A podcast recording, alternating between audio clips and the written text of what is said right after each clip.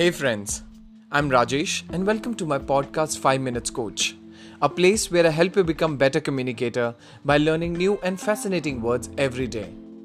In this podcast, we'll be learning three new interesting words that can make you intelligent, compassionate, and can even make you look attractive. So let's get started with our first word today. Our first word today is gospel. Gospel is spelled as G O S P E L. Gospel means something regarded as true and implicitly believed upon. You can use it in a sentence like Please don't take his words as gospel truth. Use your own judgment. Our second word today is androgynous.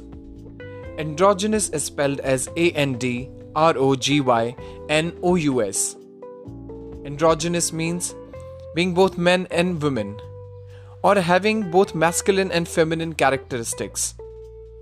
In other words, or maybe having an ambiguous sexual identity. You can use it in a sentence like She started a new line of business and it's into androgynous clothing. Our third and last word today is dogmatic. Dogmatic is spelled as D O G M A T I C. Dogmatic means asserting opinions in a doctrine manner. A sample sentence to which can be I am opinionated, but certainly not dogmatic about it. Or I refuse to argue with someone so dogmatic that he won't listen to the reason. Interesting words, right? Let's revisit them once again. Our first word today was gospel, which means something regarded as true and implicitly believed upon.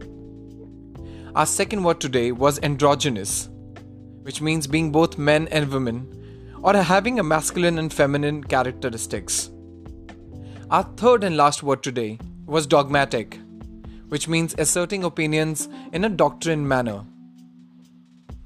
I hope you'll use these words in your day to day conversation and would have surely added in your vocabulary bank.